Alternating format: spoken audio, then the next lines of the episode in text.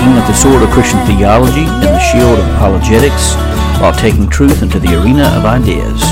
You are listening to the Bellator Christi podcast brought to you by BellatorChristi.com. Now join your hosts, Brian Chilton and Curtis Evelo, as we enter into the arena of ideas. Coming to you from Pilot Mountain, North Carolina and Ronan, Montana, we want to bring you the Word of God from Romans chapter 8, verse 29, which states, For those he foreknew, he also predestined to be conformed to the image of his Son, so that he would be the firstborn among many brothers and sisters. This is the Word of God. Thanks be to God. Taking up the sword of Christian theology and the shield of Christian apologetics while taking the truth into the arena of ideas. This is the Bellator Christi podcast. My name is Curtis Evelo. I'm joined by Brian Chilton as we answer your most pressing apologetic and theological questions of the day. Well, welcome, welcome, welcome, everyone. Uh, praying for all of our listeners. Uh, and I've been thinking about how spring is here and and uh, and how it's treating us here, and wondering how it is for all of you out there, all the listener base. Fill us in with comments, questions. Reach out to Bellator Christi and Let's uh, let's welcome on the man behind the solo pi- pilot goggles, since uh, you know he flew this bird last week on his own. So, welcome aboard, Brian. It was good to have you back. Let me say that. my goodness, all I could think of was Snoopy and the goggles and the scarf. so, uh, making it run. Yeah, that's right. Yep. yep. So we have an email reply. Yeah, let me uh, pull this up right quick. Um, this, t- this comes to us from our friend Jim Bain. Um, he says, Brian, thank you for answering my question. It definitely helped me out. I do just have one more question in regards to congruism. And remember, congruism is a form of Molinism. It's a uh, it's, this is the version uh, brought out by Francisco Suarez. He said, "You that you said there is effectual grace. Is that the same as effectual call that would accompany the general call?" I do believe that I have had that I have landed on the congruous model. Thank you again for your time in ministry. I would say the effectual call is uh, by by some theologians is believed to be itself the gift of faith that God moves in our lives, allowing us to have that uh, that faith in our lives. So he gives us, in essence, the gift of faith. And so Francisco Francisco Suarez said that while using middle knowledge, God uses the effectual grace along with the general call when there's this responsiveness that He gives over to those individuals the the ability to believe. So he's he's a little more leaning towards the Thomistic, Calvin, even Calvinist side to a degree, but he's still within the realm of Molinism. So, but he, he says that there is this general call uh, to given to all people, but that the that the effectual call is given to those who respond to the gospel. So th- there is a, a concurrent mode of um, movement, a movement by God working in and through the freedom of humanity. It's not opposed, it's all part of the same thing, but but he would even go a step further to say that the gift of faith is itself a gift of God. So I hope that helps. Yeah. So he's that's that's leaning more uh, more on the deterministic uh, side, right? Well, to some degree, and he he would not be deterministic, um, but he would. He, he is ironing out some wrinkles, ironing out some wrinkles in the Molinist model for those who don't like. So, for some people, when we when you talk about libertarian free will in, in any version, they would automatically say that uh, that makes the person the one who's giving faith, the one who is responsible for faith. Of course, we know that's not true because God is the prime mover. He has to move on the heart before a person even can respond. But Suarez, the way I understand him, he goes a little step further to say that as God is moving on our hearts, once that response is made, he gives over the gift of faith, the, the ability to believe overcoming any type of depravity in a person's heart. But he still holds to the freedom of the will. Uh, he's he's just given a little extra a little extra boost to what God does in the process. Hmm. So just a little So distinction, question. just a little distinction between the congruous form of Molinism and regular Molinism. So, question then: Would that then become irresistible, irresistible grace, or irresistible, uh, like in the Calvinistic um, view, where once God has de- has made it possible for us, it's irresistible? Is that what you're saying, or is that? Well, I- I don't know that you would necessarily say that, and I probably need to look a little Okay. bit more into what Suarez says on that to, to really iron out those details. In all fairness, mm-hmm. but I, I do think that he, he more he more strongly emphasizes God's effectual call in in the act of salvation more so necessarily than just than Molina does. But but he is adding that little caveat that God gives the gift of faith. So it in essence when God does give that effectual grace, then it could be seen to be irresistible at that point. But there has to be first this openness of the heart to to respond to that grace. So there's still the freedom of the will, eh, but that, that will is moving towards God after God first moves on it. And then once it gets to a certain point, God gives that effectual call, that effectual grace to that individual to go ahead and solidify and seal the deal. Interesting. Does that represent all Yeah. of Molinism? No. This is this is more of the congruous model of Molinism. And and mm-hmm. Francisco Suarez is it's interesting because he accepts a lot more of Thomistic thought, and, and he merges Thomism and Molinism together more so than necessarily classic Molinism does. And so that that's that's if, if you're if you're really big into Thomism, but you still want to be a Molinist, you know, congruism may be an attractive alternative. Um, it's still within that Molinist umbrella, but it may be a version that you like a little bit better because of some of those little tweaks that Suarez makes. Yeah. And he's also Yeah. open. My understanding is, from what I've read of him, he's also open to the simplicity of God.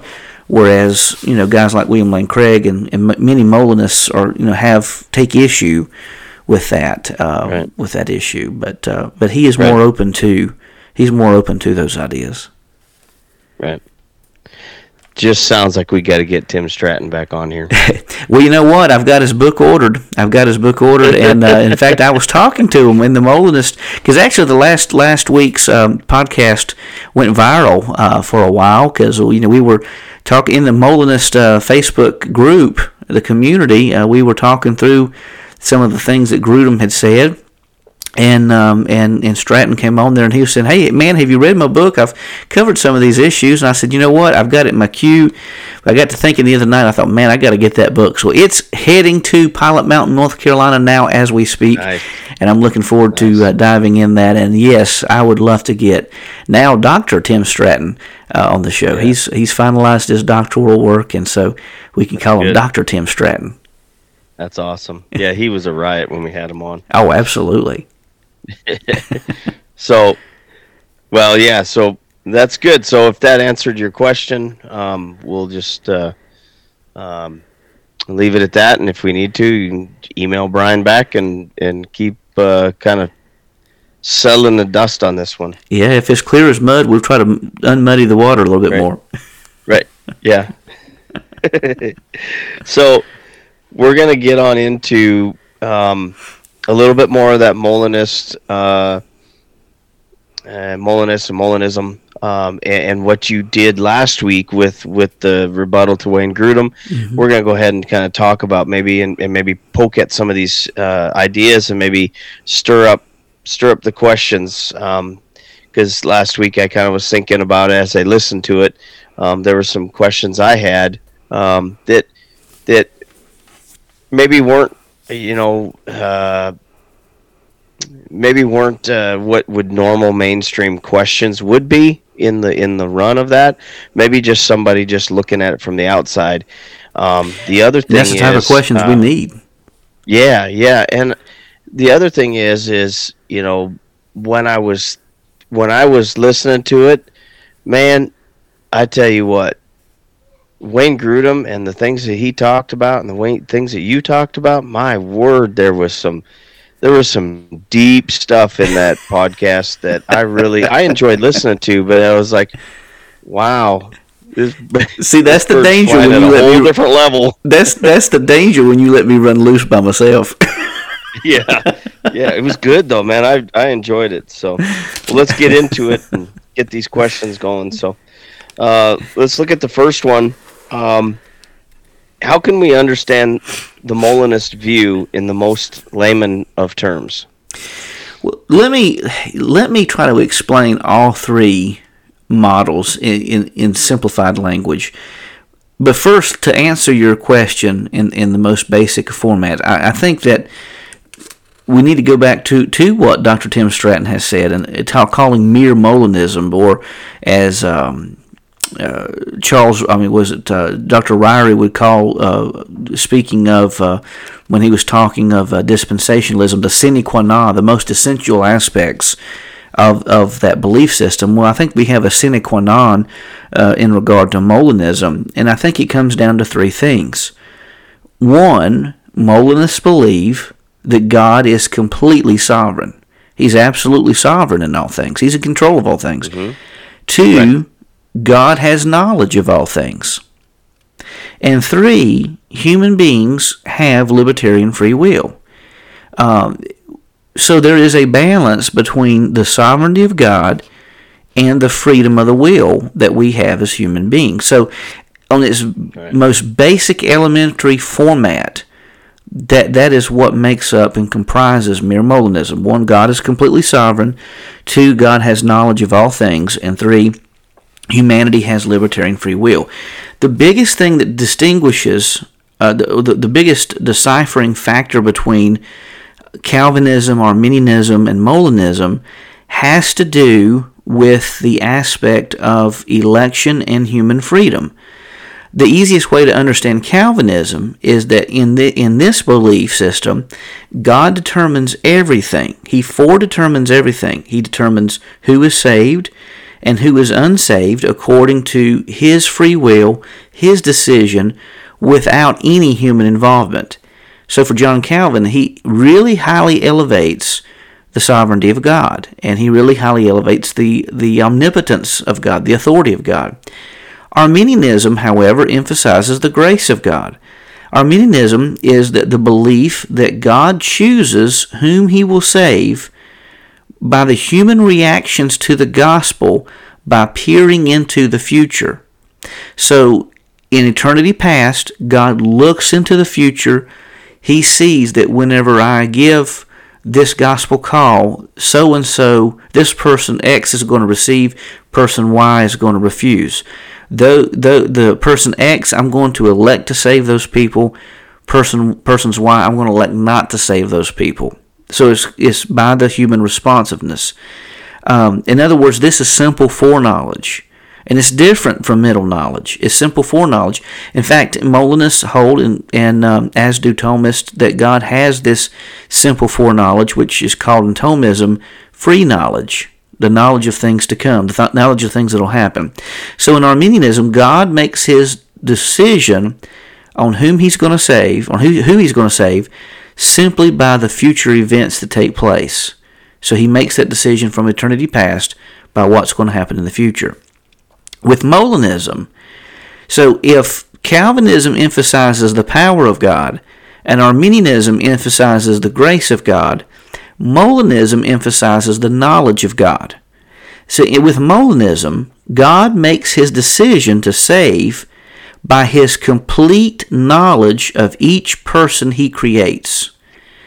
And so, really, this holds a biblical precedent if you think about it, because Jesus tells us that God knows how many hairs are on our head. He knows the length of days we have. He knows everything about us. Jeremiah chapter 1, we see the same thing that God knew Jeremiah before he was ever created, even in his mother's womb. Right. And he knew everything about Jeremiah. So, there is a biblical right. precedent to this. So, with Molinism, the decision is not based on what happens in the future but it's God's complete knowledge of each person and knowing what each person would do given certain circumstances. So, with a person X, God knows that if certain things take place, that this person will receive the gospel, and whereas person Y, no matter what happens, or that person won't receive the gospel. Um, so I think that is, if in the most simplest of terms, what deciphers the three concepts. Hmm. Yeah. So when we were, when I was, maybe we'll get into that again in another question. I'm not sure, but when I was trying to think of how to explain it, um, I used a I used an analogy when I text you, um, when I was when I was talking to you, and I don't know. Do we talk about that in the next in the next some of the other questions, or or do we want to talk about that now? No, go ahead. Go for it. So so when I was trying to explain Molinism to somebody, which I feel that it falls sh- tremendously short in all sorts of ways, but it, it's kind of an easier way for me to explain it. And, and correct me if I'm wrong in this, but I explain it as you going to work and there's a football game going to be on, so you record that football game, but while you're at work or while you're coming home, the football game is already done and played. You know, the winner's already been chosen, so on and so forth. But as you as you're coming home, your friend calls or I call you and say, "Hey, did you hear the score? So and so won." You would say, "Man, I didn't want to hear that. I wanted to watch the game for myself, you know, all the way through." But now you've got knowledge of the end, right? The end score, but the players on the field had free will while they were playing the game. You have knowledge of the end result of who's going to win, potentially even who's going to be injured, who knows. And so you you you you know the you know the whole story from the beginning to the end and the players on the field still had free will to play the game uh, from start to finish and were able to make the errors the successes, those kind of things throughout there. Is that a close yeah. representation, or is it? I, I think it's close. I think a lot of it though, and because I even kind of used that il- that illustration myself last week, and we got to texting one another, and the more I got to thinking about it, and the more I thought, you know, that might be talking more about simple foreknowledge, um, because mm. because we would know the final result, but but then the people would still have the freedom to do that. So, but I still think within that model, you, if you can show that you that you know when the ball is, say, it's thrown in a particular area, and as football fans, sometimes we can even see this happen before it even happens. We see that the quarterback is going to throw the ball when he's rushed. He's aiming in a certain direction, and we know that if that that defense or that cornerback is in the right place, that he's going to reach up and catch the ball because we can kind of read the circumstances and, and partially know what football players would do. So, but the middle knowledge is more the aspect of knowing each person and knowing how they're going to respond to a certain circumstance. You know, but I so I think that the I think that the illustration works. But I, you know, the more I got to think, I've kind of used this illustration as well you know, we live in a very politically toxic environment. So, so say you have you have a very outspoken conservative grandfather, but say you have a loved one who goes out and marries someone who is very liberally liberal in their mindset, and you know when they come together at Christmas time, you you, you try to keep the conversation on neutral ground but then the spouse or the boyfriend, girlfriend, whatever the case may be, says something off color, off key, that really you know how the grandpas are going to respond to that. And you automatically you get red in the face, you start sweating, thinking, Oh my Lord, World War III is just about to commence. So the reason we have that knowledge, the reason we have that response is because we have to a limited degree the understanding of how a certain person is going to respond because we know them so well. And so with middle knowledge, it's kind of in that area too.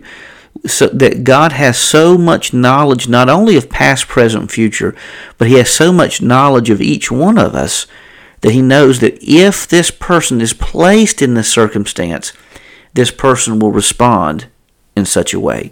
I think the football illustration works too because you know you could say that we know how certain players would react in certain circumstances, uh, but you know.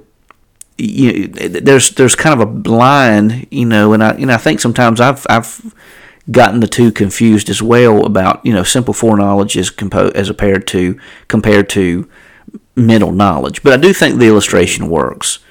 Yeah. Interesting. Yeah, because that's a, it's it's tough to explain that to somebody um, that doesn't quite understand the other two aspects. Right. Um, you know, so that makes it difficult. So So just remember uh, with Calvinism the decision's completely and exclusively up to God with no human human human involvement. With Arminianism, God sees the human reactions as taking in the in the future and applies that to the election in the past. But with Molinism, the, the end result is election comes by the complete knowledge of God of each person and the choices that they would make when placed in certain circumstances. And then furthermore, it would be said that God placed the most people in the best circumstances so that the most people could be saved. Okay, so since you brought that up, I'm going to step just a little bit to the side of this. Calvinist, uh, five point Calvinist, um, hard on that. Um, salvation, you're sealed. You can never be lost. Well, it depends. It, it, now that depends. Uh, go, go ahead. Go, go ahead and, and finish. Ar- Arminian, Arminian is you can lose your salvation. So if you go to the extremes of those two ends, is that what you see? It, it depends because it's okay. sometimes it's it's very hard to, to be open and shut because for instance with with Calvin and the way like even guys like John Bunyan who were Calvinists the way they viewed perseverance of the saints is that you could never really know if you were the elect or not because they believed that you could apostatize and for some of these guys they were concerned so much when they messed up. I mean, it almost made them neurotic, especially John Bunyan. Uh, he, he became so neurotic, worrying that he wasn't one of the elect because he goofed up on something. And so the whole aspect of perseverance of the saints in that regard is that only the elect will be saved. And, and for some, even some primitive Baptists hold this viewpoint, you can never really know if you are saved, if you're one of the elect or not. So you never have any assurance in that regard. Now, with with Calvinistic Baptists and many Calvinistic Presbyterians, it would be more like the OSAS once saved always saved perspective. Arminianism, it really depends. Now, with Arminian Baptists, they may still hold to the OSAS once saved always saved.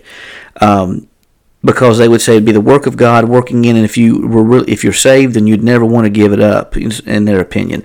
But then you have other Arminians, Wesleyans, who are um, open to the possibility that you know a person may come to the point in their life that they say, not by any sin that they do, but they may openly say, you know, I no longer want to be a Christian, and and so God will give them the freedom to depart from the covenant in that regard.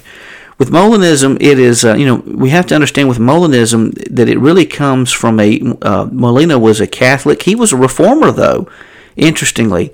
He was very sympathetic to the Reformation and wanted to see the Reformation happen, but from the inside of the church out. And so, um, but now his is entrenched more into a uh, um, Catholic type of viewpoint so, really, with these three perspectives, you, you may have, oddly enough, some Calvinists who say that you can't really know that you're saved, and you may have some Arminians and uh, you know uh, who say that once you're saved, you're sealed with the salvation. So, it's it's really difficult. Now, Arminius was open to the possibility that a person could lose their salvation, but uh, from my readings of him, which I didn't know this until we really st- I studied for this podcast, uh, most of his works were uh, published posthumously after he passed away. So um, he left the door open on some of these issues. Yeah, I didn't know that until really looking into this week's material. Wow, that's interesting.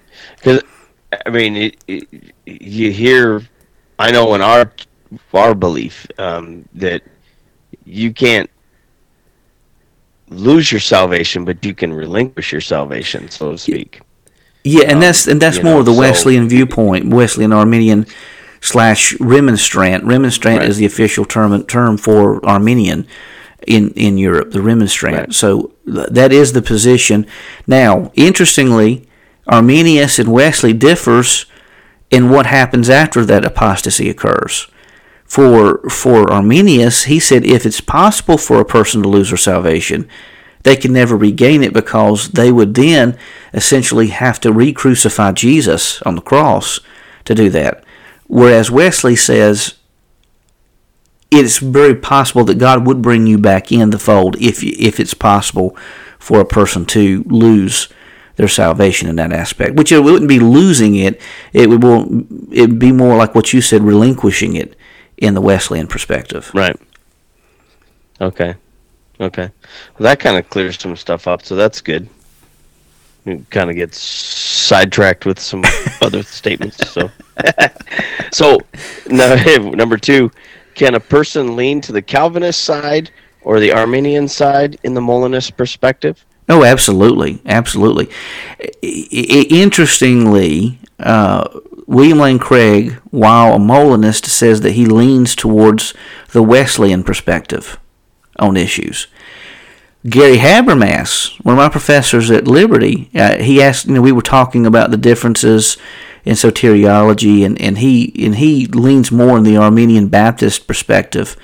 Um, but I was talking about, I was telling him that, that I was, that I identify more with the Molinist camp.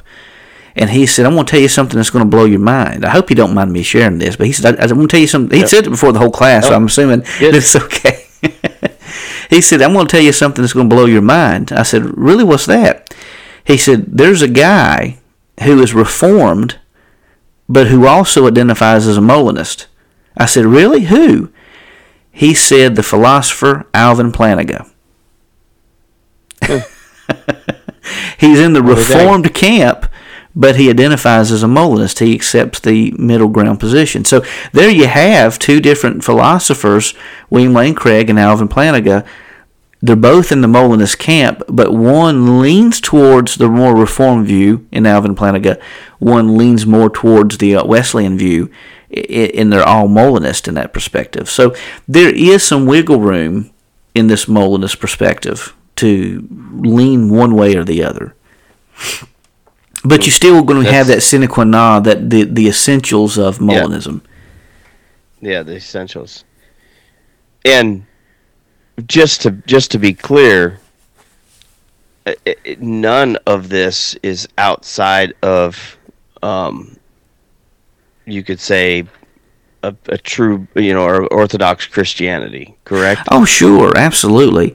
Now, you know, the Calvinists, I, I believe that they, you know, when we talk about Orthodox Christianity, I mean, th- this issue is really an in-house debate.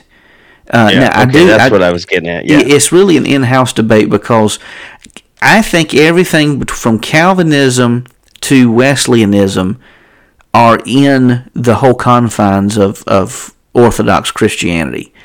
Now, when you get to more of a deterministic viewpoint, there, there comes a point in time where you lose the responsibility of, of uh, humanity, which can come to the point that you start blaming God for everything that happens, even your own let's be honest, even a person's own stupidity, they'll blame that on God. That get, I wouldn't call that a heresy, but it becomes a little heterodox in its application. And I would say the same thing with uh, open theism. I wouldn't say necessarily that it's a heresy, but I would say that it's it's little it's on the fringe of, of the uh, umbrella. It's it would be a little more of a heterodox type of viewpoint.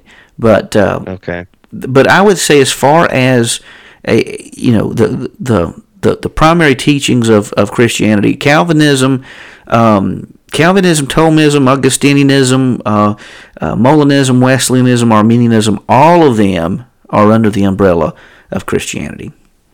Okay, good because that's that that was that clears that up. That's what I was wanting to do is is make sure that the people, the listeners, are understanding that this is this is this is an in-house debate, and there is room to either side of this. So, oh sure, um, but but no, so the one thing we do it, have to understand is that there are consequences for holding too in a too extreme of a view, which can lead to doubts and concerns yeah. that aren't necessary.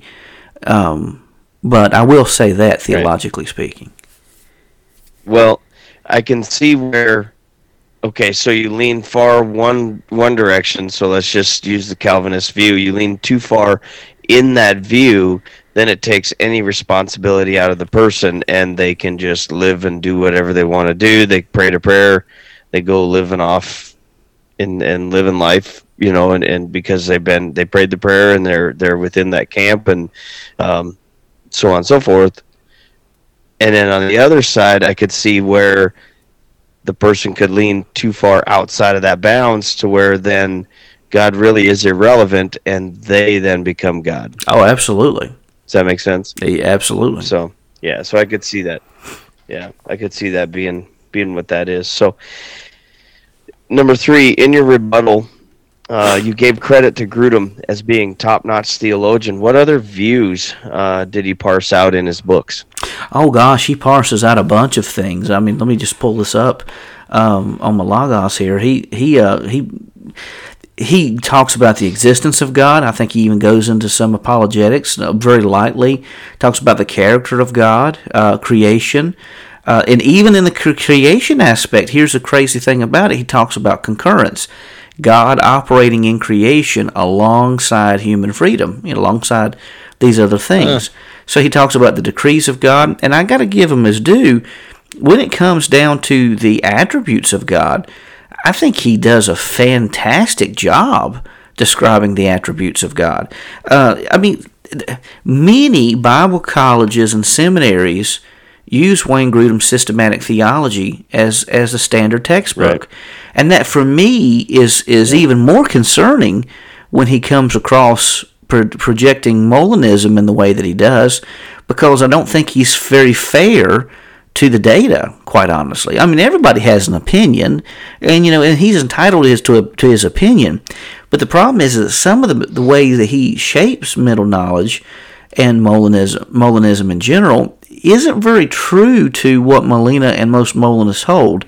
And I think that there's some there's some problems with anachronism, which we're going to talk about here in a little bit.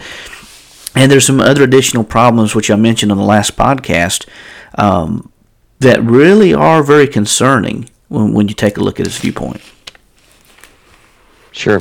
But yeah. by and large, uh, yeah, most, I most of the rest of it is really good. I'm sorry, I didn't interrupt you there.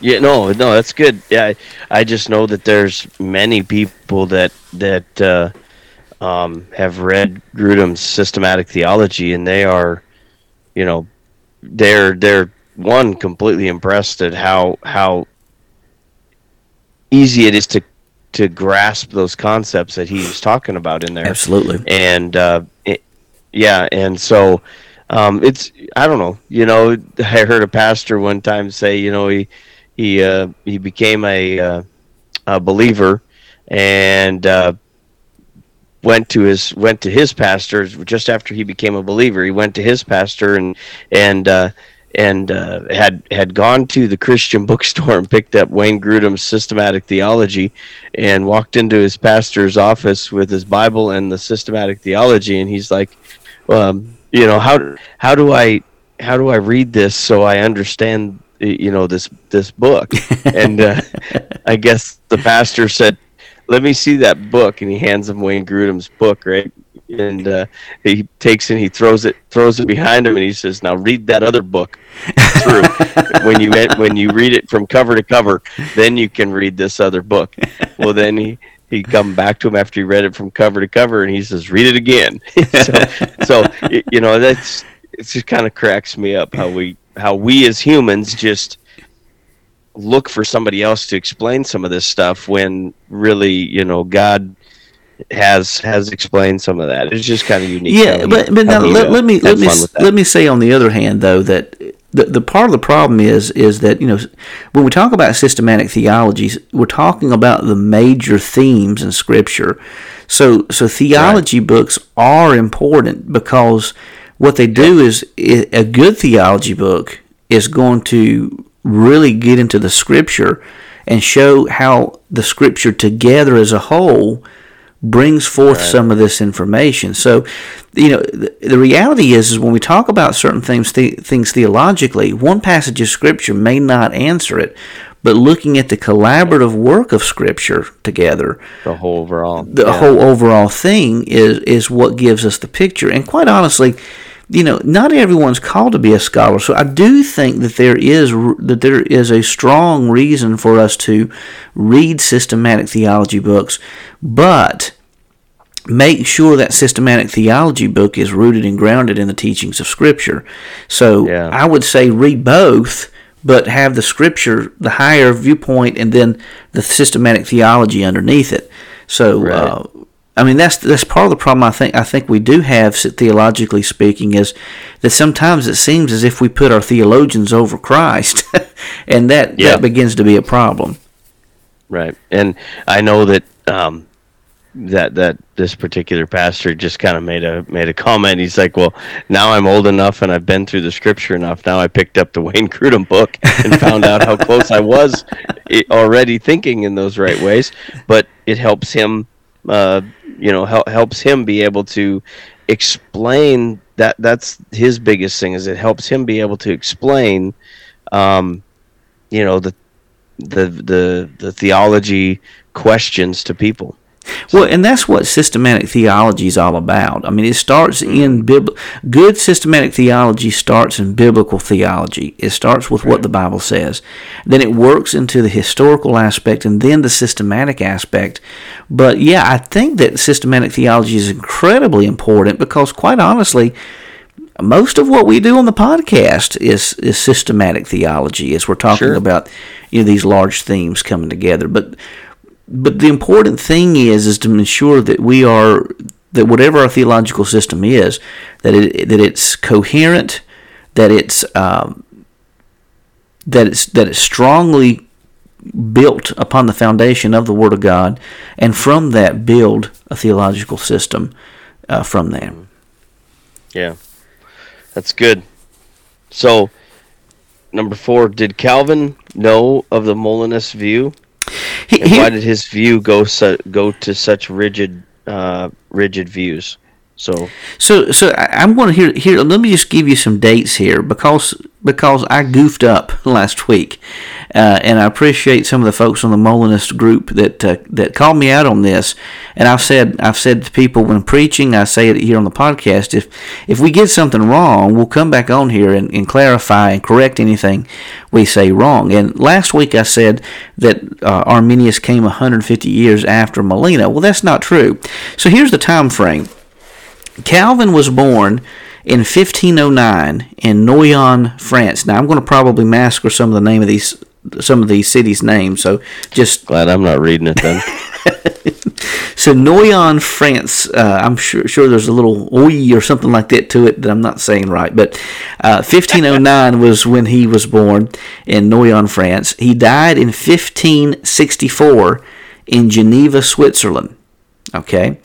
Now, the Institutes, that was Calvin's big work. It was written in 1536 and then later was revised in 1541. So, again, the Institutes were written in 1536 and later revised in 1541. Wait a minute. He was he was born in when? He was born in 1509 and died in 1564. So he was 27 years old when he wrote his first book? Apparently so. wow. Was kind of bright. Calvin is an interesting guy, and I kind of really can really identify with Calvin in some aspects, not necessarily his soteriology, but he is one who wanted to be a scholar. He wanted to teach. He wanted to study. He wanted to be in the books. He really didn't care about being out in public. He really didn't care about being in, in the masses. He really didn't even care about pastoring. He wanted to be in the books. He wanted to be in the Word. He wanted to be teaching. He wanted to be studying. That I can kind of identify with that. I think that would be pretty cool.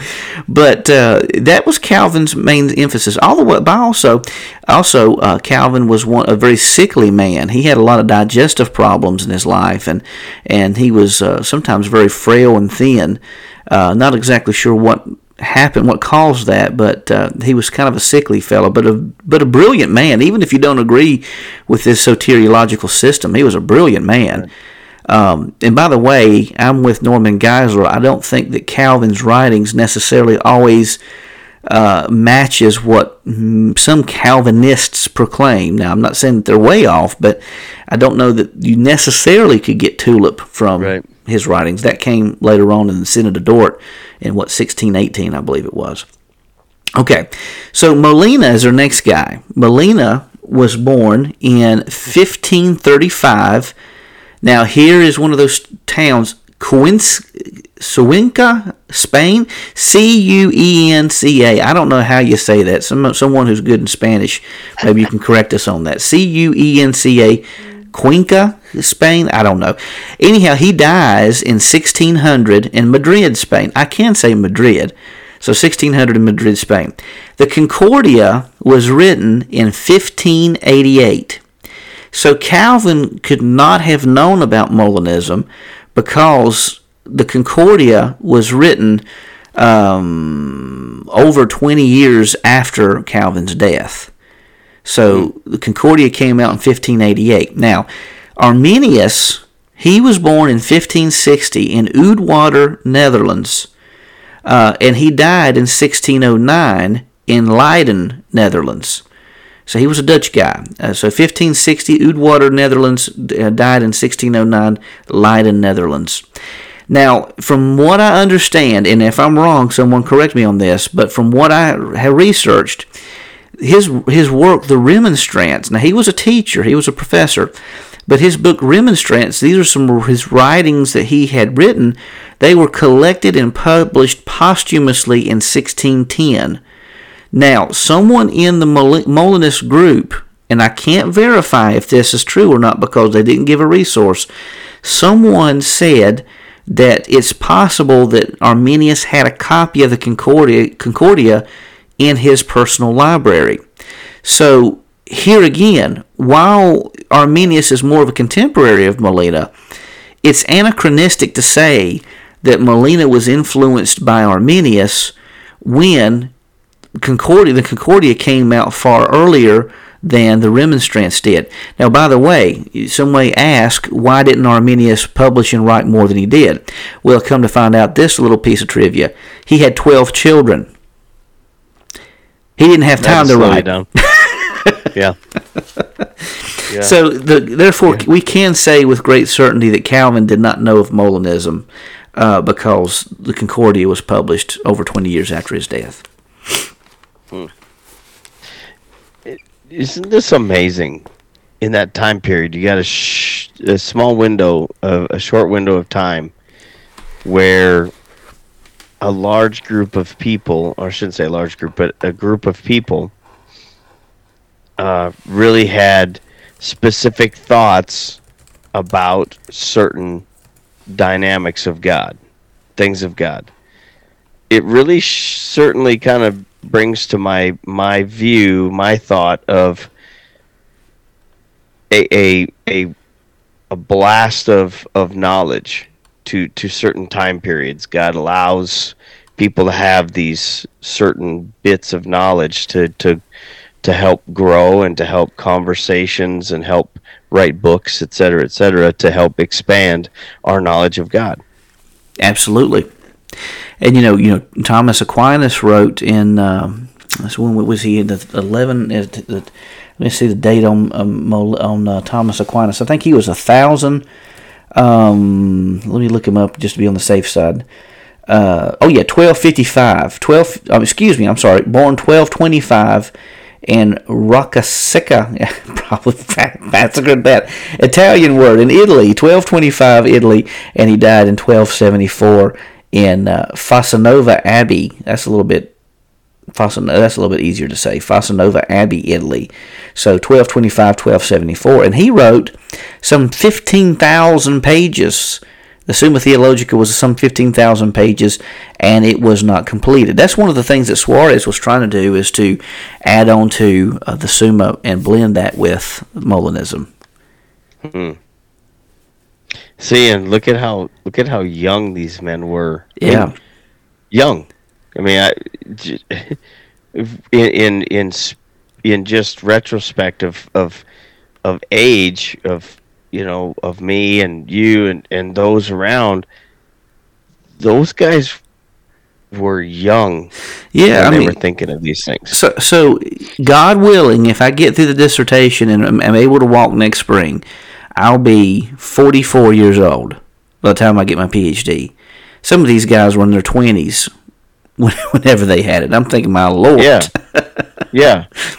That's what I'm saying. It, it's so. Are they intellectually gifted by God at that moment to, to be able to think of these things and process these things and be able to promote and and and uh, you know what I'm saying? Oh yeah. Um, it, it's I don't know. It to me, it's it it is truly amazing when you look at certain epochs of time that have gone on and certain things theologically or biblically or um, even in our ability to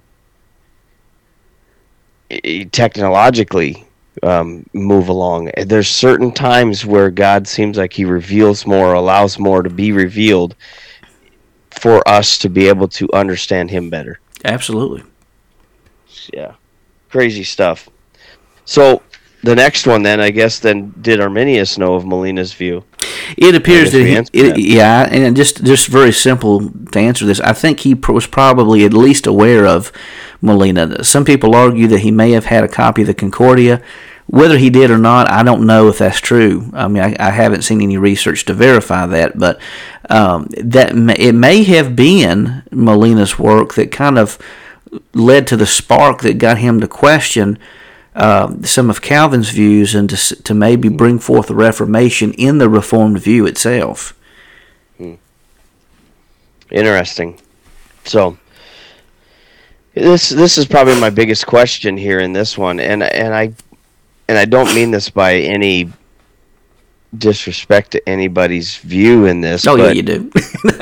yeah, but but it's it, it here, but and it this is just something that I just I I question a lot of stuff based upon when I read scripture, I don't see it. Right? So if we were to read scripture for the first time without any presuppositions, what would we potentially find in scripture? Well, I think that the problem is is that we we can never read the scripture without any presuppositions. Because we're all going to be I mean, we hate to admit this, but we're all influenced by something and mm-hmm. sometimes we're influenced by our experiences. You know, we may have right. something that happened to us early on, and uh, that may have impacted the way we we view certain things, and we'll have a little slant, you know, coming to that. Uh, but now, the the part of the problem is too living in 2021. We have about 2,000 years of biblical interpretation, which has influenced influence the way we view the scripture. But and it is interesting though, if you go back and look at the earliest uh, patristic fathers, uh, the earliest uh, church writers, second, third generation, it's intriguing to see how they interpreted scripture. So, for instance, Justin Martyr um, he says in the second apology, Neither do we affirm that it is by fate that men do what they do or suffer what they suffer, but that each man by free choice acts rightly or sins, and that it is by the influence of the wicked demons that earnest men, such as uh, Socrates and the like, suffer persecution and are in bonds, while uh, Sardanapalus, Epicurus, and the like seem to be blessed in abundance and glory. So he's even talking about some of the philosophers by the way, Justin Martyr is going to say that the best philosophy is the Christian philosophy. So he's actually using the scripture, his understanding of scripture, to show against some of the philosophers of his day to bring forth uh, this this mindset. Uh, there was something else. Let me see if I can pull it up. but even if I can't, the the main point is, um, let me see if I can pull this up. I had another one. Okay, so here again, dialogue with Trypho 102. Since God knew that it would be good, he created both angels and men free to do what that which is righteous, and he appointed periods of time during which he knew it would be good for them to have an exercise of free will. So that's kind of like a Molinist perspective to a degree, not you know, not with all the intrinsic things that we've been discussing, but there is that aspect right. of knowing what people would do. The, the point is, I'm trying to make is that the earliest patristic writers had a far more of a balance as they looked at Scripture between the sovereignty of God and the human freedom of individuals. Up until the earliest writings, even even Augustine, early before the whole issue with Pelagius came about, he also held in balance the the um, sovereignty of God and human freedom. He held right. those two things in balance. Now, it's human nature, though, Curtis, that when we come across something, a controversy, we often take things in the nth degree. We, we take things to its far extreme. And I'm not necessarily saying that later um, Augustine necessarily did this in all things, but he seemed to highly more highly emphasize the sovereignty of God and lessen the freedom of man. And when I say man, I'm talking about all humanity. When after the time that he had the debate with Pelagius, so it's almost like he had a chip right. on his shoulder, and so he was almost afraid. It seemed like to even say anything about human freedom after all the the battles he had been through with Pelagius. So I think right. that altered the way he viewed Scripture after that. And I'm not saying that he was a bad theologian after the controversy with Pelagius. I'm just saying I think that it altered the way he, he emphasized more the sovereignty and less of the, the freedom of humanity. Okay. So then. so then. In that. I mean, human nature shows or lets us, um, I guess, human nature, we naturally want to uh, lean on one side or the other when we have some sort of experience. How can we get back to reading the scripture? I guess I really kind of. How can we get back to reading the scripture without having, um, without having a rigid view? So we allow ourselves the ability. There we allow ourselves the ability to think um, one side or the other and and be willing to accept that well i could see it this way or i could see it this way you know? Become a Thomist or Molinist. I, I, mean i say that i say that in jest you but, saying though? I'm saying that in jest but but in all honesty i, I think that th- these two middle views aren't as rigid because thomas aquinas he doesn't really necessarily he, he doesn't necessarily lay out this rigid five point view of uh, or tulip uh, or, or or something like that. Yeah. So I mean, do, what? How can we do this without having some sort of um, so we can look at these things um, with with a little bit more of an open perspective. Just to let our listeners know, in case there's a little bit of a skip we we had uh, some type of technical glitch to go on the, with the computer. So if there's if there's a little lack of continuity, understand that's what happened. Uh, the, the, whole screen went blank. My computer's trying to do a restart. That's part of the problem. It's up, uploaded something and it's trying to do a restart. So if you hear a lag, uh, so I'm sorry, Curtis. What was the question? One more time.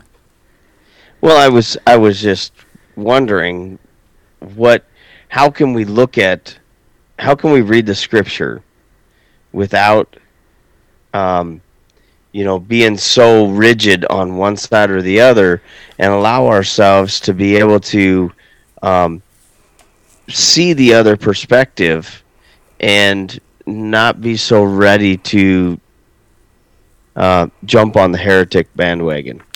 Yeah, I, so I think I, I, th- I, think we know, and I don't know if if this was picked up before or glitch or not, but I jokingly said to become a Thomist or Molinist um, because the fact that uh, Thomas Aquinas and Molina, they're not. They don't have this rigid five point acronym. I mean, you can make an acronym, and, and roses would be the acronym for.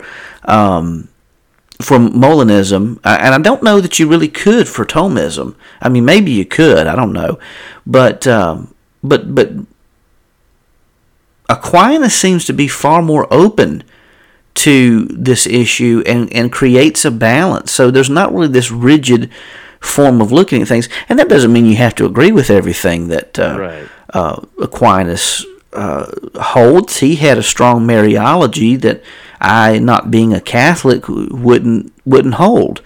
Um, right. So, so reading the Scripture, I think that. Um, so to go back to answer your question, I think that um, this is part of what we need to do in systematic theology is to allow the Bible to speak, understand the historical context behind the scripture, and as we've okay. mentioned before, to let the scripture speak for itself. But as we're making these assessments, and, and all of us are theologians, we all need to do this to see the big picture because if we didn't, all we would know was just minute portions of the scripture and we wouldn't see the big picture.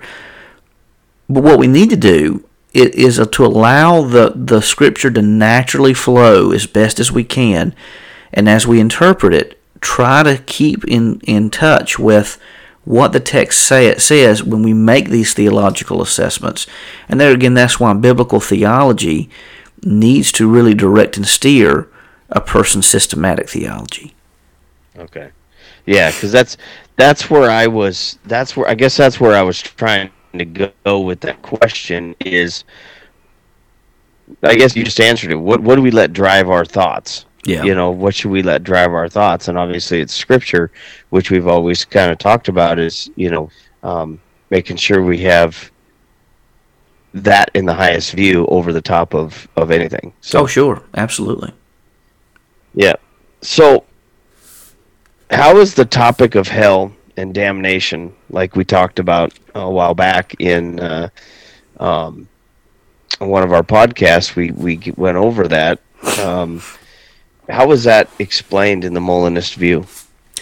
You know, I honestly think that it would be in the traditional sense. I don't see any reason why. Yeah. Uh, I mean, you have people from from all different walks in Baptist life and in um, all kinds of different walks that uh, that view things in different ways. Uh, I mean, you have some Baptists who, I dare say, the majority of Baptists, the majority of uh, of um, assemblies of God would hold the traditional view of heaven and hell. Right. Um, yep. But but you may have some outsiders who might hold to annihilationism or something like that. Uh, I don't think that would be the majority, but you know you may have some outskirt. Um, cases of, of that. I was looking in in the uh, my my edition of the fourth part of the Concordia to see if he speaks of anything specifically on hell, and I didn't see anything in there.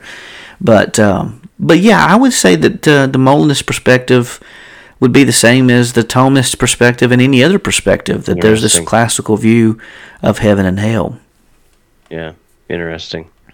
Yeah, and so what's interesting, what I'm seeing coming out of this is as we're starting to walk through this a little bit more and more from last week's podcast to this week's podcast is not necessarily a blend, but an honest look at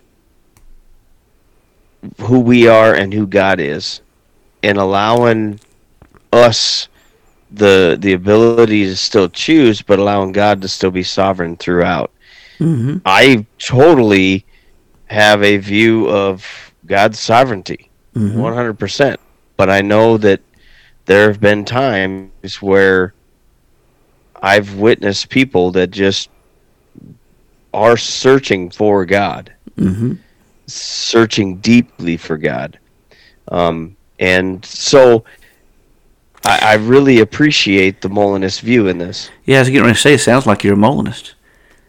Yeah, yeah.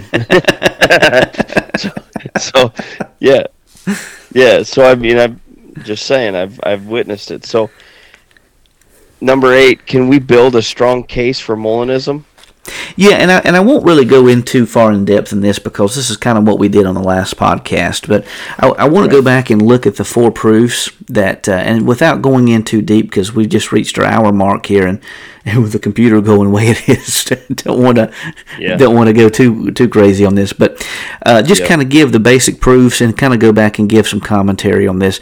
So in review, the first proof uh, is Molina. This is coming from Molina. Molina says it is clear from sacred scripture that the supreme God has certain cognition or knowledge of some future contingents. Now, contingents means those things, um, the, the contingent events uh, de- dependent on other things. The future contingents that depend on human free choice. So it's based upon necessary on human free choice, but that neither have existed nor ever will exist exi- will exist in reality, and that hence do not exist in eternity either. Therefore, it is not simply because future contingents exist outside their causes in eternity that God knows them with certain certainty. So here he's talking about counter counterfactuals. Factuals are things that happen. Counterfactuals are things that could have happened but didn't. So, for instance, he uses two passages of Scripture to verify this claim. Matthew 11:21, where Jesus said, "If the wonders that had been worked among you had been worked in Tyre and Sidon, they would have long ago have repented in sackcloth and ashes." So he's saying that if the people in Tyre and Sidon had seen what the people in Israel saw then, that they would have repented. They would have, but they didn't because the timing wasn't right for the Messiah's appearance. Right. 1 Kings 23 10 through 11, he says, David consulted the Lord about whether Saul was going to descend upon Keilah, and the Lord responded, He will descend. He consulted again about whether the men of Keilah, who had received nothing but kindness from David, were going to hand, hand him and the men over with him into the hands of Saul. And the Lord said that they will hand you over. Well, the text goes that they didn't go because they knew what would have happened if they did go there. So here we have two two uh, instances in Scripture that seem to verify this counterfactual knowledge of God. Yeah. Well, I know that the last podcast um, went deep into some of this stuff, so you know it'd be good to um, link these two together. And Oh, sure. It, so people could hear it. So So, and then the sev- the second proof that was the first one. The second proof says that through His natural knowledge, God comprehends Himself. Now, now get this. He comprehends Himself, and in Himself, this doesn't come from outside of God. In Himself, He comprehends all the things that exist immanently in Himself, and thus the free choice of any creature whom He is able to make through His omnipotence. Hmm. So the knowledge of future things, the knowledge of free will, doesn't come from necessarily human beings, but God's complete knowledge of all things. The third proof God does not get his knowledge from things, but knows all things in himself and from himself. Therefore, the existence of things, whether in time or eternity, contributes nothing to God's knowledge with certainty what is going to be or not going to be. So, again, all this knowledge comes from within God. And then finally, the fourth proof in God there is providence and predestination with regard to future contingents. Therefore, there is a precognition by which he foreknows with certainty before anything exists what is or is not going to be on the hypothesis and condition that he should grant this or that assistance or means or arrange things in this way or some other way. So, again, God foreknows, God not only foreknows, but he knows in himself and through himself everything that is or could be or even the decisions that would be in given certain circumstances. yeah, So this is this Yeah, is so- the highest view of God's knowledge that could ever be presented. yeah, yeah. And it, and it, I guess to me this totally makes sense. It's just completely um, makes makes sense, and it, I, I, to me it, it brings it more of in awe. If God knows uh, knows this and knows this about us, but still still allows us to choose. Yeah. Um, you know, it's it's an amazing thing when we grip that. So. And by the way, also, I think there's there's a uh, wonderful point to be made that we need to really listen to the Lord, because if He's telling us to do something and we don't do it, then He's He may be keeping us right. from something that could happen.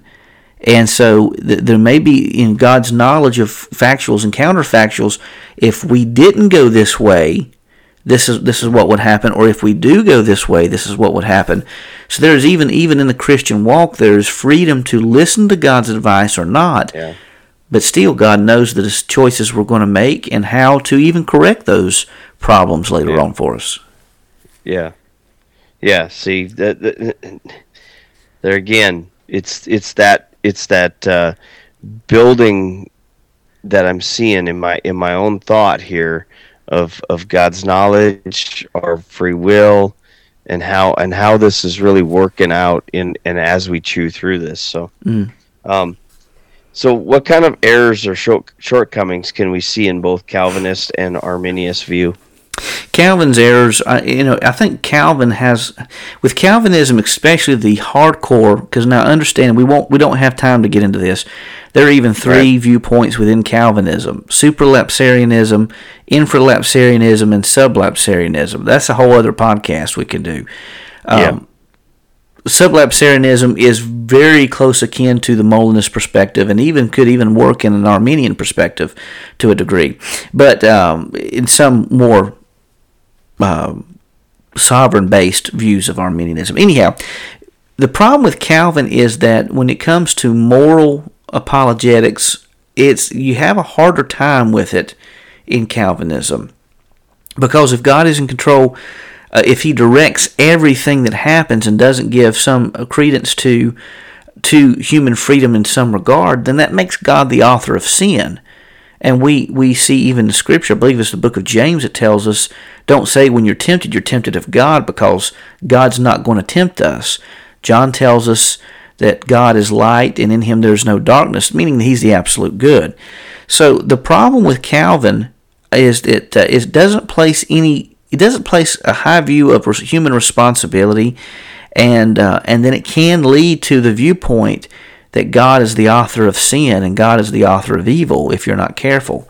Um, mm. Arminius's error is that is uh, is is that his view of divine knowledge is only seen in the aspect of space and time. So in other words, God looks in the future, sees what you're going to do, and He makes His decision off what you're going to do. Well, that that could possibly be the case, but with a Molinist perspective, that information is not coming from what's going to happen. That information was already known within God, in through in Himself and through Himself, uh, right. uh, despite what He sees in the future. Now, can He look in the future and make that decision? Of course, uh, because in Molinism there's room for simple foreknowledge, but with middle knowledge, God knew from eternity past what a person's going to do because of His infinite knowledge. So those are mm-hmm. just, and there's some others we could talk about, but just to keep it brief, that that's the that's, that's the biggest good. problems. That's good because that that allows us to see those back to back. I like that. So, how does understanding the Molinist view help us minister to people then? You know, that's a very good question. I think it provides us a comfortable balance in accepting both God's sovereignty and human responsibility. I was speaking to someone who was going through a difficult time not long ago, and the person, you know, was a person had mentioned that you know God has a plan for your life, and and the person says, well, if God has a plan for my life, don't we have the ability to do anything? And I thought to myself, oh yeah, in the Molinist perspective, they both work in harmony. You know, the, the, there is that aspect where they both work in harmony, and so um, I think that is the strength of this this Molinist perspective that it blends the two together. We can know in Molinism that God knows in God's wisdom that He knows the right paths we should take. But also, if we mess up, if we fumble the ball, that's not the end of the story because God knows working through all this yeah. stuff. He knew that we were going to choose to do that to begin with and provides the doors for our lives to put us and place us where we need to be. So God's Yeah. knowledge is continuously working, and He knows all things with certainty. But even if we mess up, even if we just really, this isn't a pastoral term, but I'm going to use it anyway. Anyway, if we screw things up really bad, Right. God can still fix it, and He has a place for us. And I think we can find that in the Molinist perspective. Yeah. Well, that's this is great. this is great. Well, it's this has been a good one, and we're we, I I kind of figured we'd go out a little ways on this one. So Not as bad Thanks, as I I was afraid we were going to, Right. but it still turned out a little longer. right, yeah. So thanks, folks, for for hanging out with us and and coming here. So we here at Bellator Christi want to thank you for spending time together with us, and we value that time. Our prayers that this podcast helps stretch your mind and is a place to strengthen your faith as we strive to create an atmosphere of discussion and as a reliable source of information. Join us next time on the Bellator Christi podcast. And until next time, Brian and I say, Soldier on, friends. You've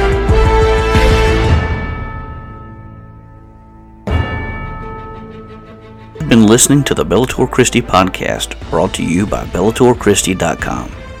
The opinions of our guests represent their own and may not reflect those of Bellator Christi Ministries or its affiliates. The Bellator Christi podcast and BellatorChristi.com are protected under Creative Commons copyright, all rights reserved. The opening theme is the song Crucified, written by John and Michaela Limonis, performed by Crosby Lane, and produced by Mansion Entertainment. Be sure to visit our YouTube page at www.youtube.com forward slash Bellator Christi. Also, please consider leaving a positive review on the apps where this podcast is found. We thank you for joining us today and hope to see you back the next time that we step into the arena of ideas.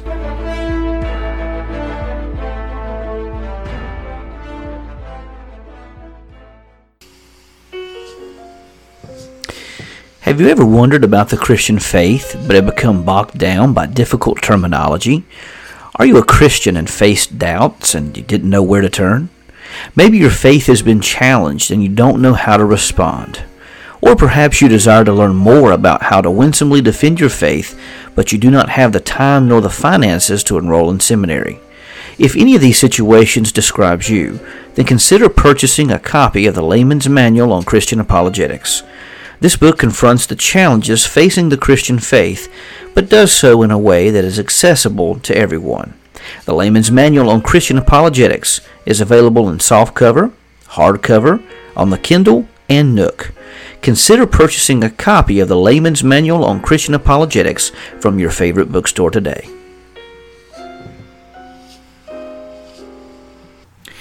Do you have a question about the Bible, theology, or apologetics that you've always wanted to ask but never felt comfortable asking? If so, we want to encourage you to head over to BellatorChristi.com and submit your question on the Submit a Question link. Your question will be reviewed and may be featured on a future article or podcast. Remember, the only dumb question is the one unasked. So go over to BellatorChristi.com now and submit your question.